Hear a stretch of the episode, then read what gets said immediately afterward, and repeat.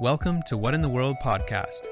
This week, you get to hear the why behind HFL as Jess sits down with Dave Blundell and asks the why, the how, and the future of HFL. So sit back, relax, and enjoy hearing how HFL came to be. Hi, and welcome back to another week of What in the World podcast, a Hungry for Life initiative where we talk about all things to do with global issues, development, and nonprofit. Um, here today is exciting because we're covering what I think is somewhat of a foundational piece to Hungry for Life, which is the why and the how of how it got started. So, naturally, we have the founder of Hungry for Life, Dave Blundell, uh, talking about his heart behind the organization and how it came to be. So, yeah, thanks for uh, coming downstairs to film this podcast. My one day in the office for the last year. yeah, right? Yeah. I feel like I haven't actually seen you around the office. Yeah. Thanks, COVID. Um, anyways, you know what? One day I'd like to make it through a podcast without mentioning COVID. It will happen. It's sort of like the world before and after COVID. Yeah, pre-COVID, post-COVID. Yeah. So this is yeah, this is going to be basically Dave sharing a bit about his story and his heart and how Hungry for Life came to be. So Dave, let's start right at the beginning. How actually, I kind of want to know just for curiosity's sake, how many of the staff that helped launch HFL off the ground are still here today? Yeah, like uh, quite a few. I, I, the like when you say the founders here, there was actually a group of founders. Yes, do you want to name them? Yeah. Um. Well, there's Chad was there from the beginning. Chad Martz was there from the start. The group of founders, some of the founders were like kids in the youth group at the church when I was a youth pastor, and or No people that we did ministry with at the church, and HFL started, and they just became the first team of either you know supported or volunteer staff. So, so Jerry and Charlene Stinson were on the group of founders. Chad Martz was there from the beginning. Ange Gertson was there from the start. Uh, Heidi and I. So I would say that was sort of like the first group. Was Christy there too? Christy was there real close to the beginning. So yeah, I would say she was there right at the founding as well. Okay. And Kelly was there pretty close to the start. Uh, so there, like Chantel, Jared's wife, worked for HFL. So a lot of the initial core team were people from the ministry at the church at the time. Which is super neat to see them still here today. Like Oh yeah, Ange and Jerry are upstairs currently. yep. And who else? Yeah, I mean, yeah, it's just an incredible thought that to be a youth pastor for about six years and then to still be working 20 years later with the youth group who are all around the world doing Yeah. world changing stuff is a pretty, pretty rare, cool thing. yeah, that is really neat. Um, so, starting at the beginning, tell us what stirred in your heart and made you uncomfortable enough to start Hungry for Life. Yeah, like all things, it's not one thing. There's lots of there's there's always lots of things going on around at the time, and and at that time in particular, I was the, thing that was stirring in my heart was the the North American Church, and what we now call spiritual poverty in the North American Church. And so I would read my Bible, and I'd see all these read all these really great stories of God's power and presence in the local church, and then I would look at my youth, my ministry at the time, and others in the general North American church, thinking, why are we not experiencing the same power today that we're reading in Scripture?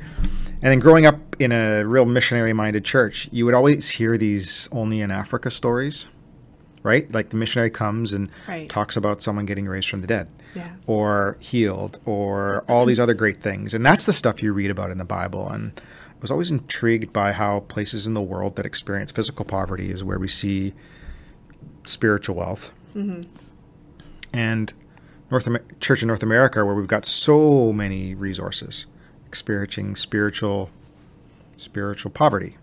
And so that was the initial angst mm. of of Hungry for Life. And and at the time we started an interchurch worship event that we called Shekinah, and that was to deal with our spiritual poverty and and and while we were doing that, and that was growing, and there was people coming from lots of different places, we wondered how could we, how could we.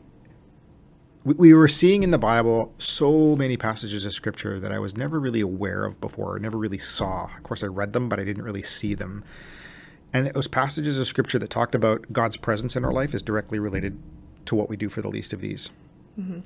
And so we were praying, seeking God, worshiping, and yet something I'd really never been taught at Bible school was God's activity in our life is directly related to what we do for the poor and the orphan and the widow and the hungry. And so if we want to see more of God here, what can we do? Let's let's get in the live let's get involved in the lives of the, the least of these. Mm-hmm. And so that dual that dual passion or that dual hunger of hungry for spiritual life and there are people around the world that are hungry for spiritual physical life. Mm-hmm. That was the initial angst. Mm-hmm. Was it hard to? Okay, well, then you had to sort of pitch this pitch this idea, for lack of better words, to to this group that we're calling like the let's call it the founder group. Yeah. Um, explaining it to them, did they did it take some some convincing, or was it immediate buy-in, or how hard was it to actually get a group of people together to to feel that same angst that you felt? like a lot of visionaries, you visionaries typically have one foot in the future all the time. They're mm-hmm. thinking about the future all the time. They're thinking about what isn't yet all the time. And so, but they've also got to have one foot in the present. Mm-hmm. If you're a visionary and you have two feet in the future, you're you're not going to go anywhere. Right. And but and if you've got two feet in the present, you'd also don't go anywhere. And so I was really keenly aware that my mind and my heart and my passions were in the future, but this was the group of people that we that we had. So what could we just start doing with them, mm-hmm. rather than pitching the idea for an organization as the thing we were going to do? We just said, okay. how can we start worshiping and how can we start caring for the least of these in the world? And that's an easy sell. Starting an organization, leaving your job, is a bit of a tougher sell. Sure. Because um, we didn't really know what that would look like, mm-hmm. so we didn't sell that. Mm-hmm. We what we sold or what we communicated to the people who we were had relationship with is how do we start how do we start seeking the face of God and caring for the least of these?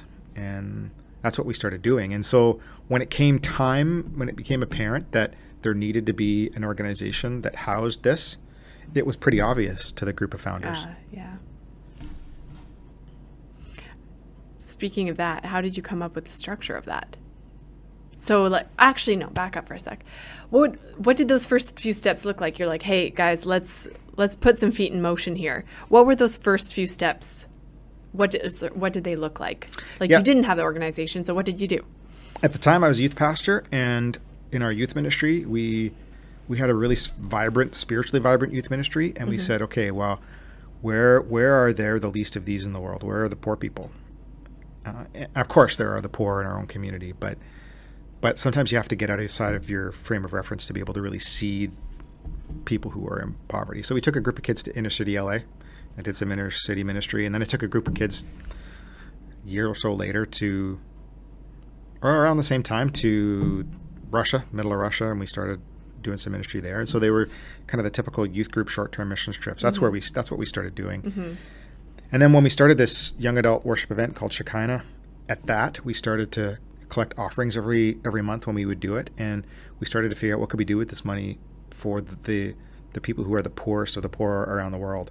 And so we would connect with different organizations that were involved globally, and we it was right around the time of the war initially in Afghanistan, and and it was right at that time I transitioned from my role as my job as a pastor, and I went and worked for a few years for a uh, parachurch relief and development organization to learn about how to do international ministry. Mm. And so, from the money that we collected at Shekinah, I took it on different trips around the world to Afghanistan and Guatemala, or not Guatemala, but Peru and some other countries. Mm-hmm. And we we just started to do these little micro projects. And then I'd bring the report back to this worship event and tell them the kind of impact that their money had, and people just got mm-hmm. excited. And that's that sort of became how we started living it out yeah. without starting a new organization. Yeah.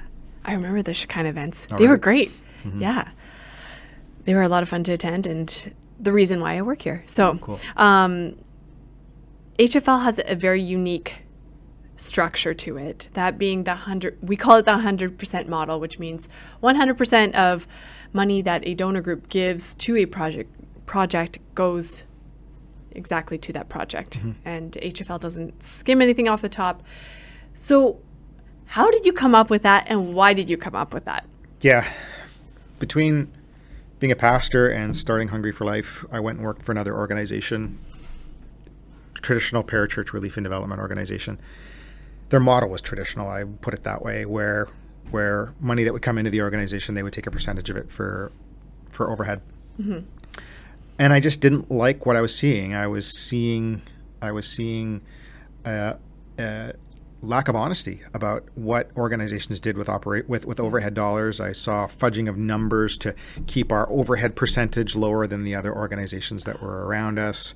I saw inflating certain kinds of revenue so that we could keep more money, and I saw I was I was told that if a donor wants 100% of their money to go to a project, tell them that it does, even though it didn't. And and I I was just hearing so many people say reluctant to give to charity because they don't know how much of their money mm-hmm. actually goes there. Mm-hmm. And even if we somehow brought that percentage as low as possible, so that we were lower than another organization, I don't think that that that, that wasn't the answer either because organizations have to run. Yeah. There, there's there's costs. There are overhead costs. It's not like the cost didn't exist and so we didn't decide to pay for it. And mm-hmm. and and and the hundred percent model and trying to get your percentage lower actually there's another danger to that, which is that organizations that don't organize you, you kind of rob organizations of the money that it needs in order to have a healthy core and Right. strong a strong infrastructure and investing in people. And so getting the percentage as low as possible wasn't the answer because then you you you cut off your ability to have the kind of impact that you want to have. And so mm-hmm. I thought about w- would there be a way where we could raise funds for overhead separate from run funds for projects. The organization I was working with at the time, their staff raised their personal support or volunteered and that was working for that organization and it's worked for many organizations mm-hmm. for hundreds and hundreds of years. That's how missionaries have typically been funded. Mm-hmm. And so that's a biblical sustainable model. And so we decided let's try and when we started Hungry for Life, we thought let's try and just communicate if you want to give to projects, 100% of your money will go to projects. If you want to give to support a staff member, 100% of your money will support that staff member, and we need staff to run the organization. Mm-hmm. If you want to give money to overhead, photocopier, heat, light, bills, that stuff needs to happen in order for us to deliver on any of the projects. Mm-hmm. And people just got their head around the simplicity of that. Some people wanted to give to support a staff member. Some people definitely want to give to projects because that's where their heart is. And some some people say that's giving to overhead needs to happen in order to for the organization t- to be functional. So they got their mind around that. So the like I said, there's always there's always kind of pick your poison. You either have to deal with the, the, the the negatives of taking a percentage from overhead, or you have to deal with the downside of a hundred percent model. And there's there's there's dangers and Pros and cons to both, for sure. pros and cons to both. Yeah. But but the model that we chose resonated with a whole lot of donors right off the start, mm-hmm. and so we just kept going and kept doing that. Yeah. Um, looking back at the inception of HFL and the idea ideologies that you had back then, would you say 18 years later we are where you thought we would be? Or did you have those? Like, did you did you think, oh, in 20 years this is where I want to be? Do you do you feel like we're on that? I think the answer to that question is our vision. So our vision is a world transformed by a global movement of compassion and justice, evidenced by the eradication of needless suffering. So mm-hmm. that's that's what we call that the legacy goal. That's where we mm-hmm. want it to be when we're all all old and retired and in our old folks home. And so that's that's mm-hmm. still what our vision is, and that's still what motivates us every day. How we're going about that's changed over the years. I, in many ways, I would say, yeah, we're we're we are we are doing exactly what I dreamed we would be doing 20 years ago or 18 years ago. Okay. The the idea of, of it 20 years ago. Um, I think that over the past 18 years, things have changed among our the groups that we work with. The access to the world's gotten so much easier. There's there's been changes in the world that's impacted how we go about our work. Yeah. But the general the general principle is has been the same, and I'm thrilled with what God's done over the last 18 years. Yeah. I'm just thinking like if I were in your shoes and I had this ideology of how I wanted an organization to be and what cause I wanted it to focus on, and I would I would have issues micromanaging that. like I would have problems relinquishing any kind of control and bringing staff along because it's like it's like this vision and it's very specific. But like I feel like HFL has done a very good job at, at, at adapting to external situations and uh, internal like God has obviously placed certain people in this organization who have brought different ideas that mm-hmm. maybe have changed the trajectory a little bit. But like you said, the vision has still remained the same, mm-hmm. and that you can hang your hat on. I would say, like, Yeah. m- maybe the methods have been altered a little bit. I don't even know if they have been, but but yeah, the vision is kind of Sure. there to stay. Yeah, the methods should always change based on what's going on around mm-hmm. us. In the last two years has showed us all that for sure. Shined a spotlight on that that reality. But yeah, the vision stayed the same. It's still what propels us. It's still what we work towards. We still have a vision to see a world without needless Yeah. suffering. Yeah. And we may never never see that in our lifetime, but that's still what's motivating us every day. Uh, and if we have a vision that big, it means that we need lots of people involved, and there's no way you can have lots of people involved if you're a micromanager. And I had to learn that. I had to learn that because, and I'm still learning that. That's something that is not something that you grow out of as a leader. There's always the mm-hmm. temptation to do that. But as the organization grew, I had to grow my leadership so that I wasn't a micromanager, and and that's been that's been a journey and hard some days. But I'm pretty thrilled that today there's lots going on in the organization and around the world that I have no idea about, and that's that's a that's a pretty great thing. That would have taken a lot of yeah evolution and, and thought on your part as a leader, which kind of leads me into Fullwell a little bit because um, Fullwell is a, a branch of Hungry for Life that two years now. Just over two years we started, yeah. So, what need did you see had, had to be fulfilled through Fullwell? related to our vision, at that time, a few things were kind of going on all around us. One of those things was was HFL grew really quickly for the first eight years, and then for the next eight years, we sort of just bobbed along, hmm.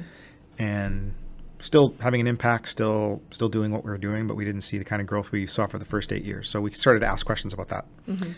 Also, what was going on was leaders in in our international partners all around the world were saying to me, one in particular, gave me a good slap upside the head and said, you know, all these projects that you help us with are great, but unless you invest into us as leaders, the projects are not going to be sustainable. Mm. And that was a huge wake up call for me that we had done so much through these leaders, but not enough for those leaders to help them to develop. And so that was also happening at the same time.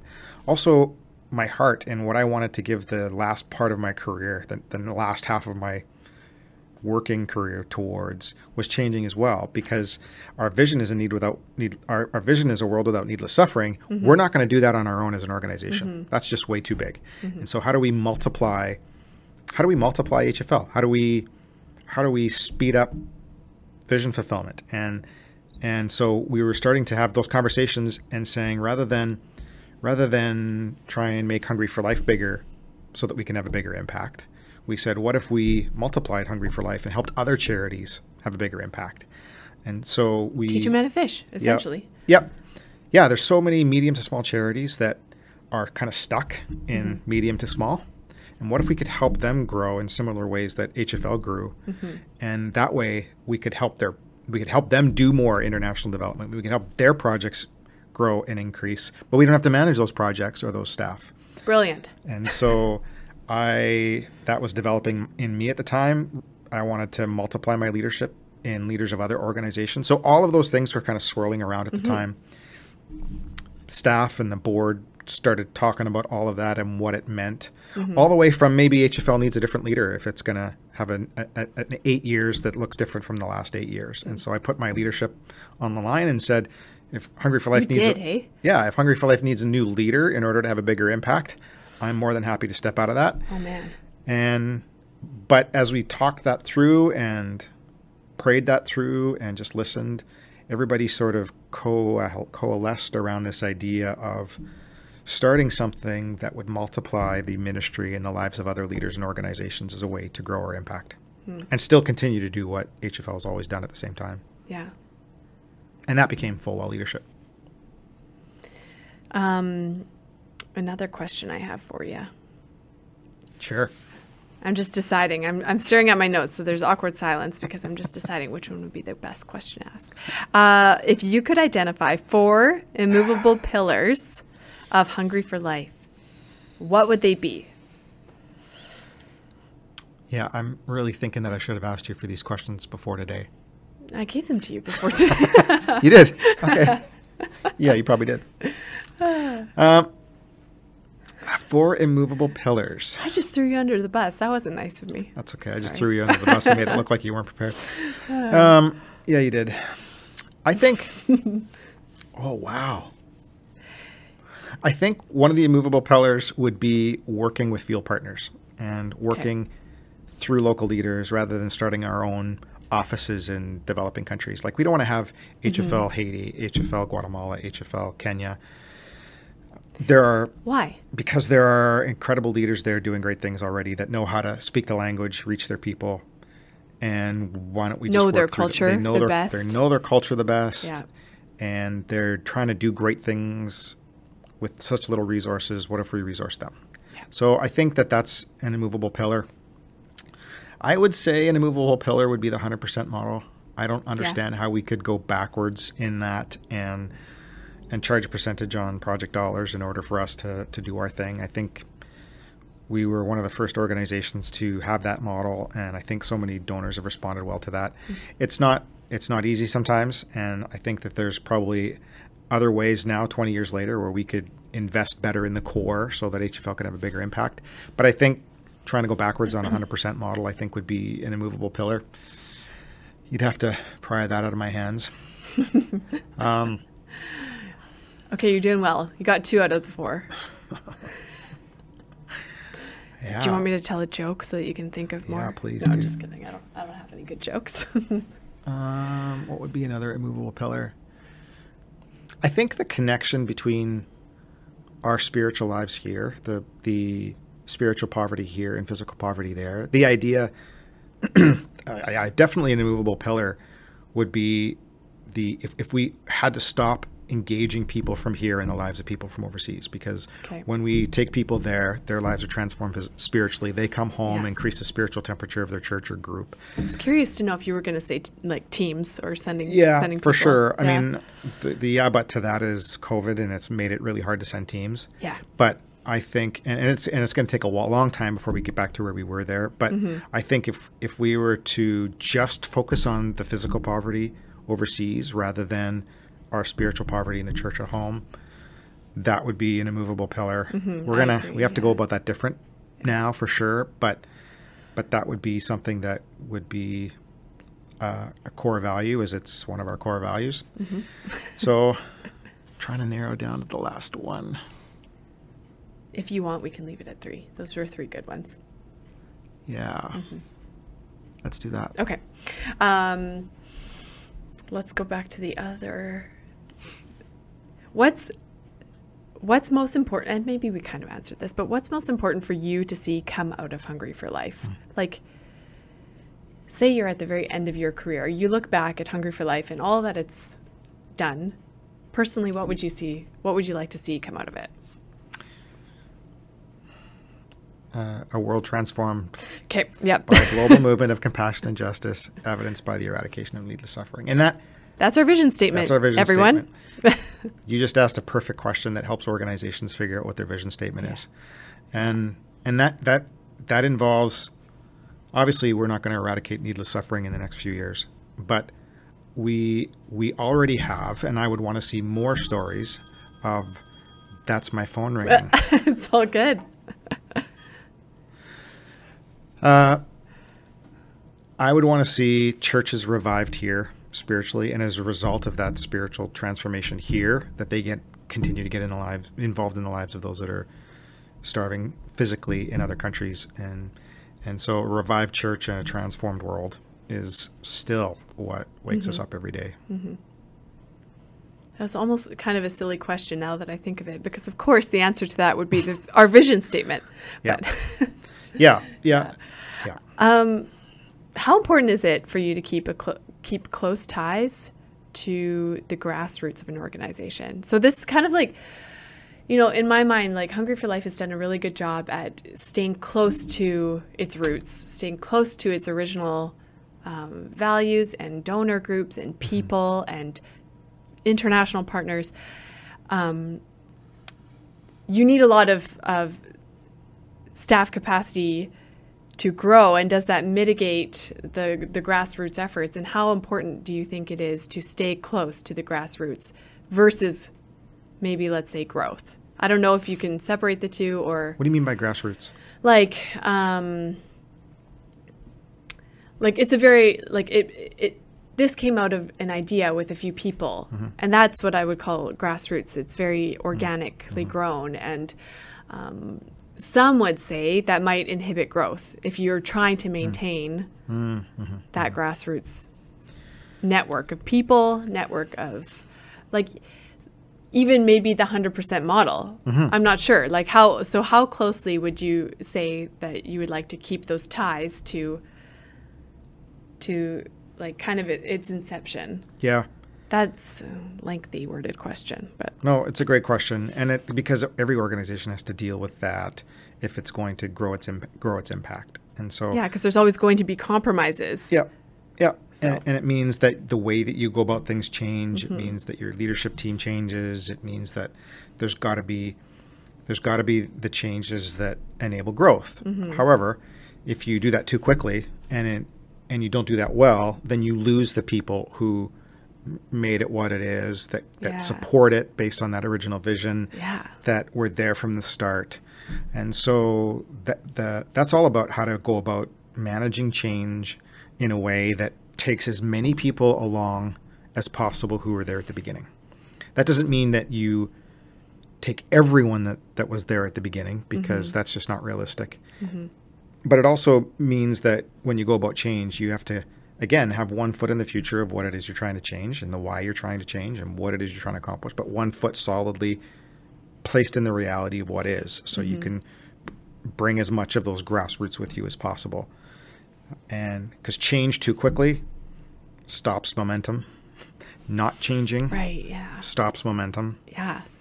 And so it's that it's that yeah. working the reality of that out day to day that is important. And so, mm-hmm. so again, if it, it, that's not that's not a formula. There's no there's no there's no magic way to do that. Mm-hmm. That but that that's what I would say is important is is holding on to as many of those initial founding principles as possible without getting stuck and right. without without yeah without getting stuck and not not changing with the changing times. Yeah. COVID's a perfect example. If we stayed true to what we were doing and saying we're not going to do anything because we can't send teams and we can't do mm-hmm. X, Y, and Z because of the pandemic. Mm-hmm. Uh, but but because so many of the people who were here from the beginning are so experienced, we were able to change so quickly and respond to that and still right. be able to have an impact. Right. So I don't know if that answers your question. Yeah, it does. And I think, and this is getting a little off topic, but like when we did, I've talked about this before, the yeah. SDI with our staff, um, we all just kind of understood our strengths and weaknesses a little bit better. And I think that helped um, visualize the visionaries versus um, the pe- leaders and managers. Thank you. And how much they need each other mm-hmm. in order to mm-hmm. maintain that level of grassroots and growth. Yeah, that's a great way of putting it. And leadership and management I mean, such a great topic right now, and leadership such a great topic, and people who are talking about leadership are kind of down on management, and that's unwise. Because, totally. Yeah. I mean, if an organization is undermanaged, it's not going to grow. Mm-hmm. If it's overled, it's also not going to grow. You need you need the, the, the people who are leaders, and mm-hmm. you need the managers to be able to do the day to day of the operating of the organization and, and keeping the leader keeping the leaders and visionaries grounded, right? Because yep. sometimes the leaders and visionaries can get crazy ideas and go off and do this and they're off in the sky and the managers are like yo, you forgot to do XYZ for all the steps. And now you kind of cut ties with our donor groups. Like you've lost people. Yeah. Yeah. Yeah. You get in, you get in trouble with regulatory bodies. You, mm-hmm. yeah. You, an over focus on either leadership or management still paralyzes the organization. Right. And so both are needed in order to have to see the vision become a reality. A vision without management is just a dream. It'll only ever be in my head mm-hmm. or in visionaries' heads. Mm-hmm. And so yeah, you you need the managers who work alongside of leaders in a high degree of respect and appreciation for each other in order to make a dream actually happen. I, I digressed a little bit and I'm trying to pull it back. It's a good digress.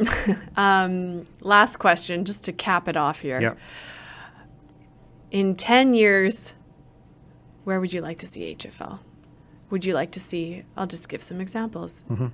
satellite offices in North America, uh, more staff, mm, more field partners, or take it however you want. it.